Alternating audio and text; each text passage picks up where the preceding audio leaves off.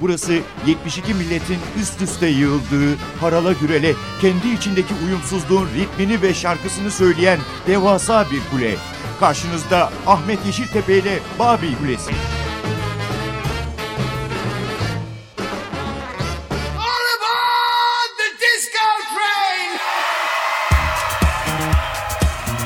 Merhaba, sözün az, şarkıların ağırlıkta olduğu bir disco belgeseli hazırladım.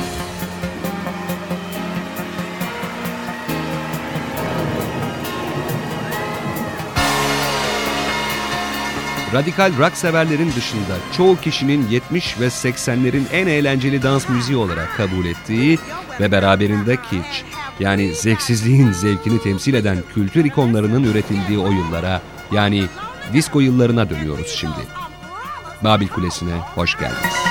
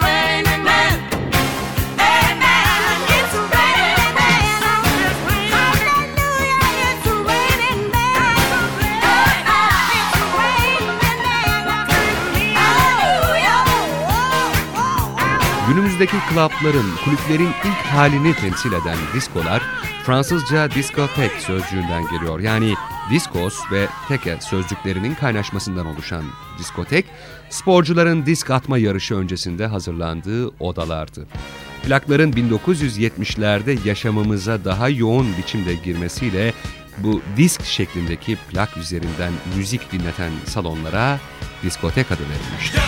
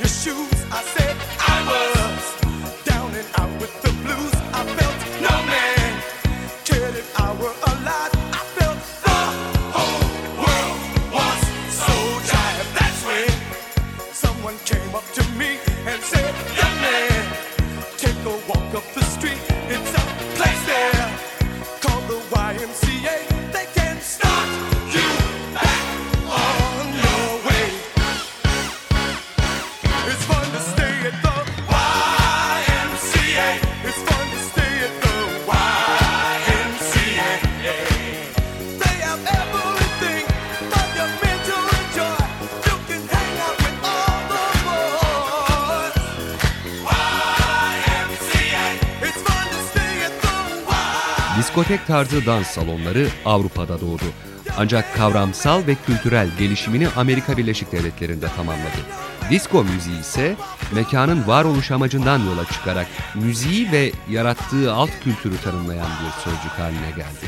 Böylece diskoteklerin var ettiği sosyo-kültürel hareket 20 yıllık bir sürece pop kültürün en ilginç dönemlerinden biri olarak adını verdi. Yani disko çağına.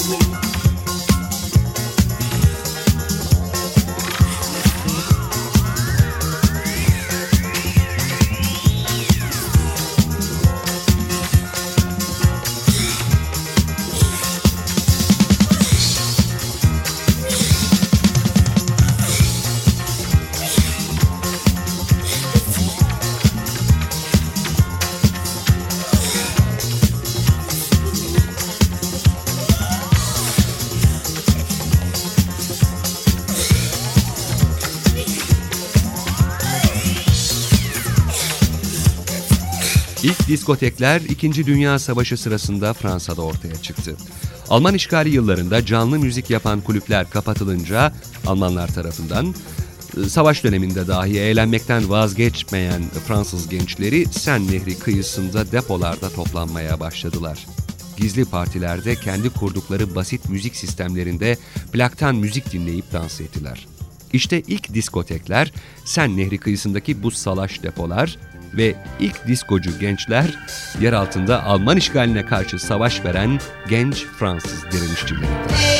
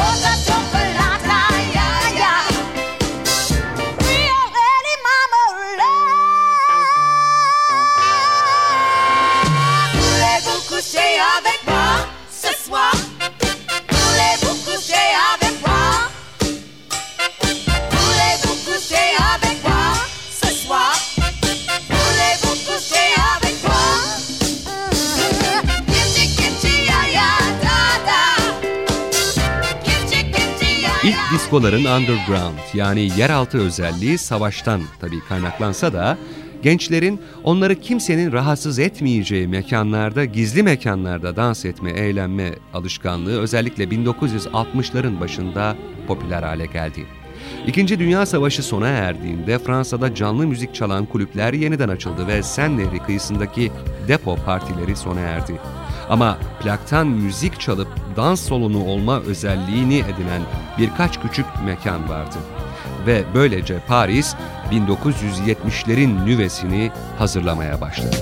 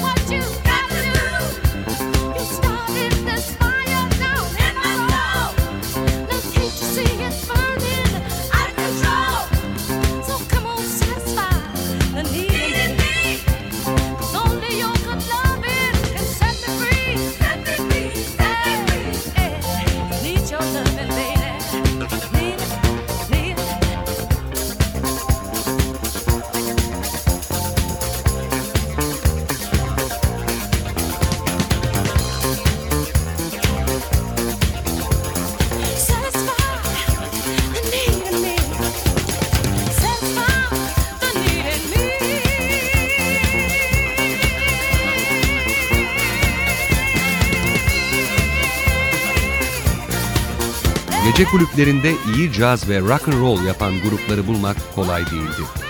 Oysa diskotekler plaktan her isteyenin her dileğine göre her türlü şarkıyı, dans parçasını çalma özelliğine sahipti. 1960'ların sonunda Fransa'dan İngiltere'ye sıçrayan diskotek modası 1970'lerin başında Amerika'da toplumsal fenomene dönüştü. Artık koca bir orkestra yerine devasa kolonlardan kulak zarını patlatan volümde bir ses ve bunu kolaylıkla kontrol edebilen tek bir adam vardı. Yani DJ. Hey, Mr. DJ.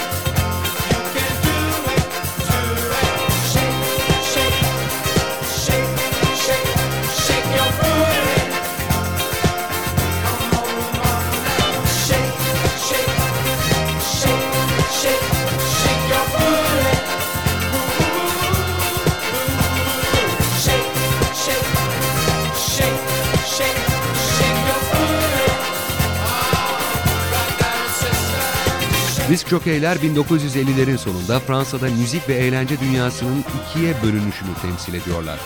Underground bir kavramın yani diskoteklerin evcilleştirilerek popüler kültürün bir parçası haline gelmesi DJ'ler sayesinde oldu. Onların her dönem bunu ilk kez ben çaldım. Ben daha underground'ım ya da benim engin müzik bilgim seninkini döver safsatası diskotek kavramını da 80'lerin sonunda bambaşka bir boyuta taşıdı. Aslında belki de iyi oldu. Diskoların yerini house'dan teknoya, jungle'dan alternative rock'a kadar sayısız boyutta müzik çalan gece alemi kulüpleri aldı.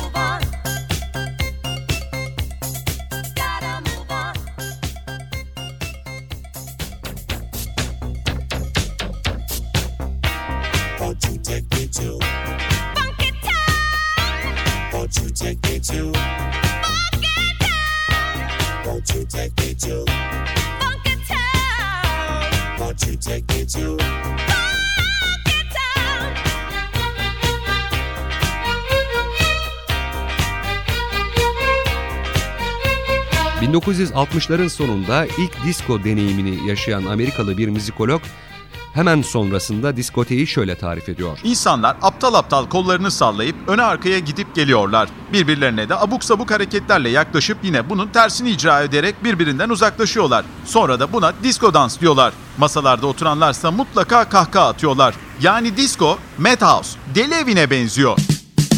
Külliyen doğrulayamasak da disco müziğin altın yıllarını yaşadığı 70'lerin tam ortasında dünyanın her bir köşesinde sabaha kadar eğlenen gençlerin mutlaka en az bir adet deli evi vardı.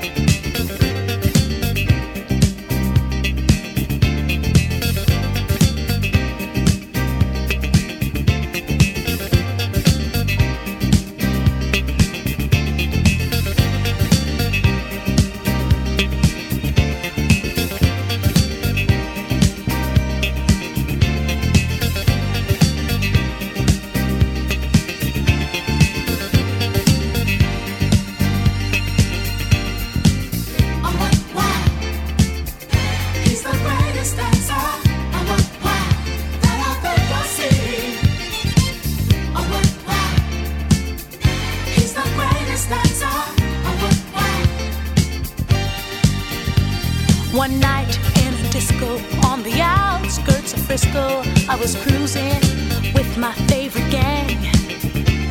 The place was so boring, filled without a town is touring. I knew that it wasn't my thing.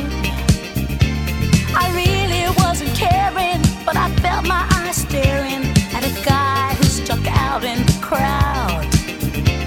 He had the kind of body that would shame Adonis and a face that would make any man proud.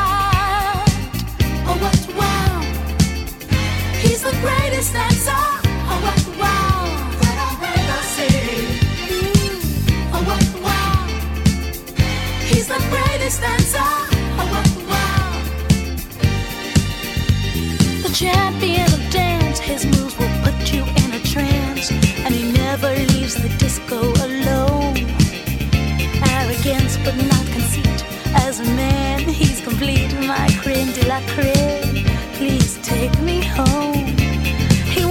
He the finest clothes, the best designers, heaven knows. Ooh, from his head down to his toes. Gucci.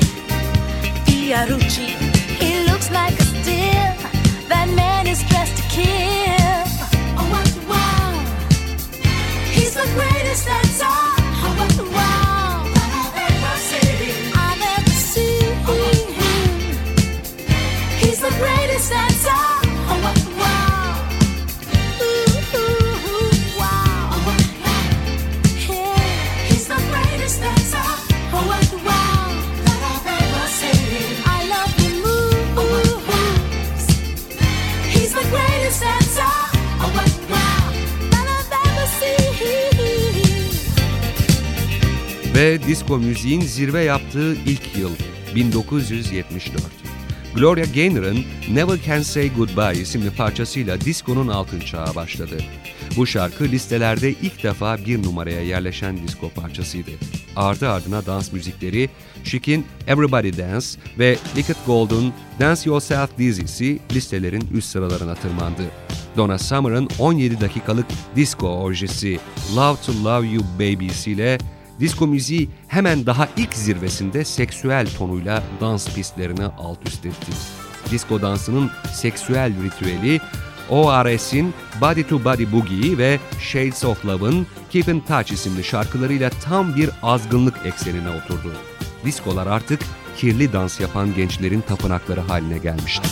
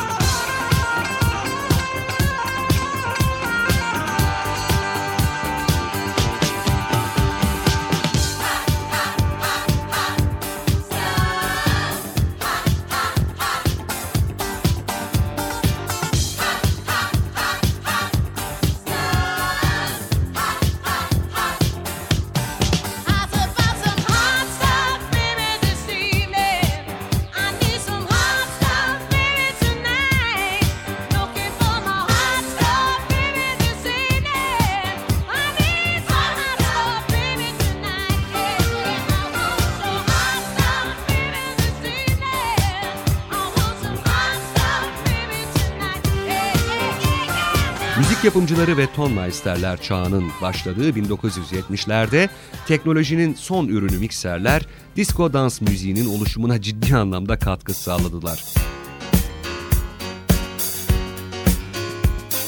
Disco mix'i ilk keşfeden ve bunu ilk uygulayan kişi ise New Yorklu yapımcı Tom Moulton oldu. Moulton, 3 dakikalık standart şarkı süresinin dans etme hissini körelttiğini ve diskolardaki keyifli dans atmosferini kırdığını düşünüyordu.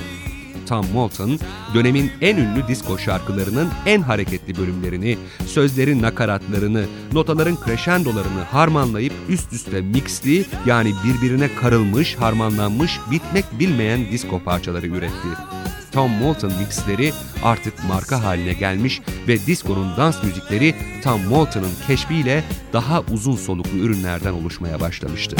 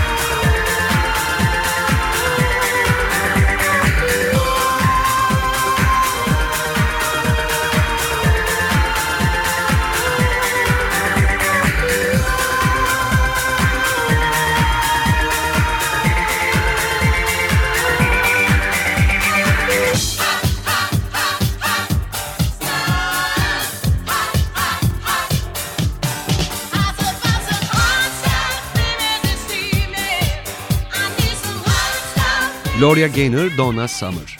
Her ikisi de disco müziğin divası olarak biliniyor.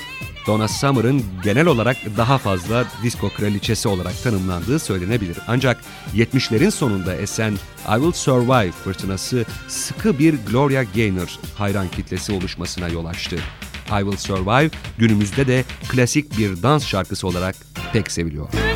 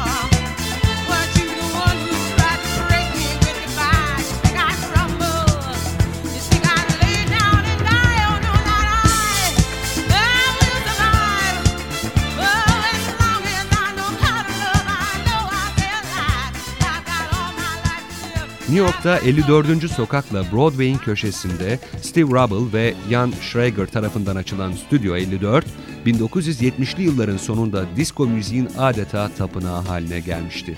Village People, Donna Summer, Bee Gees, Chic, Alicia Bridges ve Dan Hartman gibi önemli disco idollerinin sahne aldığı bu kulüp DJ'leriyle de çok popüler olmuştu. 1977 yılından 80'lerin ortalarına kadar New York'un en fazla rağbet gören Bohemler'in sanatçı tayfasının uğrak yeri olan Stüdyo 54, 1981'deki mali kriz nedeniyle geçici bir süre için kapandı. Hakkında yazılan onca nefret dolu rock şarkısına nazire yaparcasına Stüdyo 54 1998'de yeniden açıldı. Ama disco çağının bu unutulmaz dans salonu hiçbir zaman geçmişindeki o şaşalı günlerine geri dönemedi. Aa!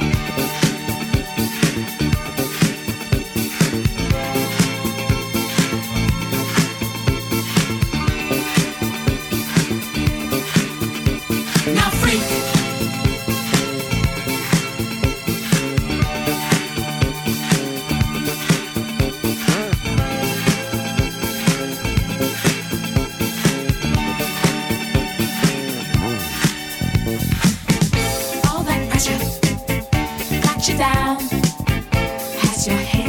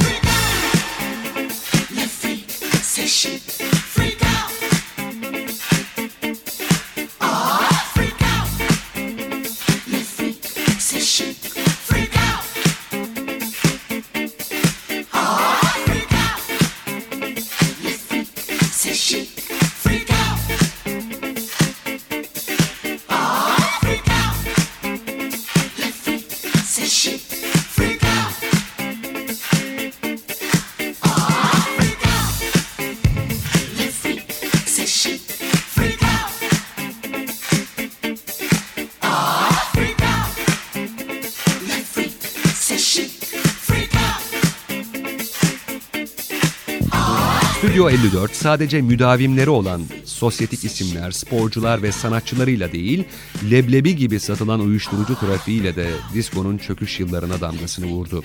Çoğu kez kapısına asılan polis kilidi Stüdyo 54 için müthiş bir reklamdı. Öylesine popüler hale gelmişti ki dünyada aralarında İstanbul'un da olduğu pek çok metropolde Stüdyo 54'ler açıldı. Ancak çöküş kaçınılmazdı. Disko müziğe sevgi azalıyor, uyuşturucuya karşı toplumsal tepki artıyor ve eşcinselliğe yönelik muhalefet AIDS'in ortaya çıkışıyla sertleşiyordu. Disko beslendiği kaynakların etkisinden uzaklaşmaya başladı. Bırakın dinlenmeyi, dans müziği olarak bile artık popüler değildi. 1980'lerin sonuna doğru disko çağı perdelerini kapattı. When will I see you again? When will we share precious moments?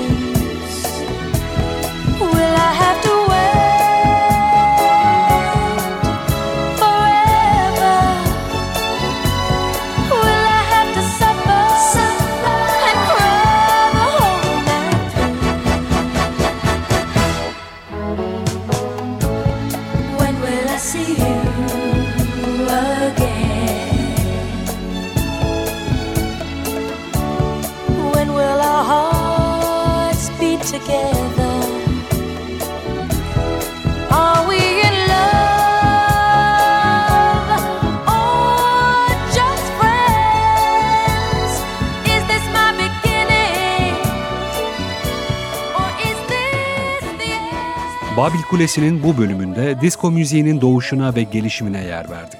Gelecek bölümde de disco müziğini anlatmaya devam edeceğiz. Bize ulaşmak, soru, görüş ve önerilerinizi iletmek için e-posta adresimiz babilkulesi.ntv.com.tr Gelecek programda NTV radyo frekansında buluşana dek hoşçakalın.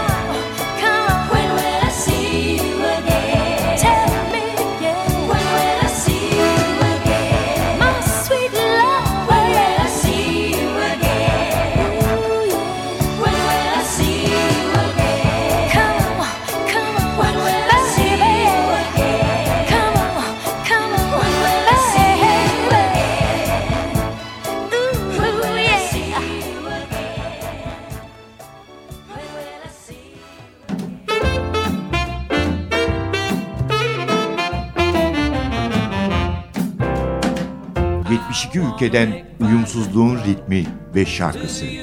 Babil Kulesi. Rengarenk bir ses tayfı. Babil Kulesi. Ahmet Yeşiltepe ile NTV Radyo'da.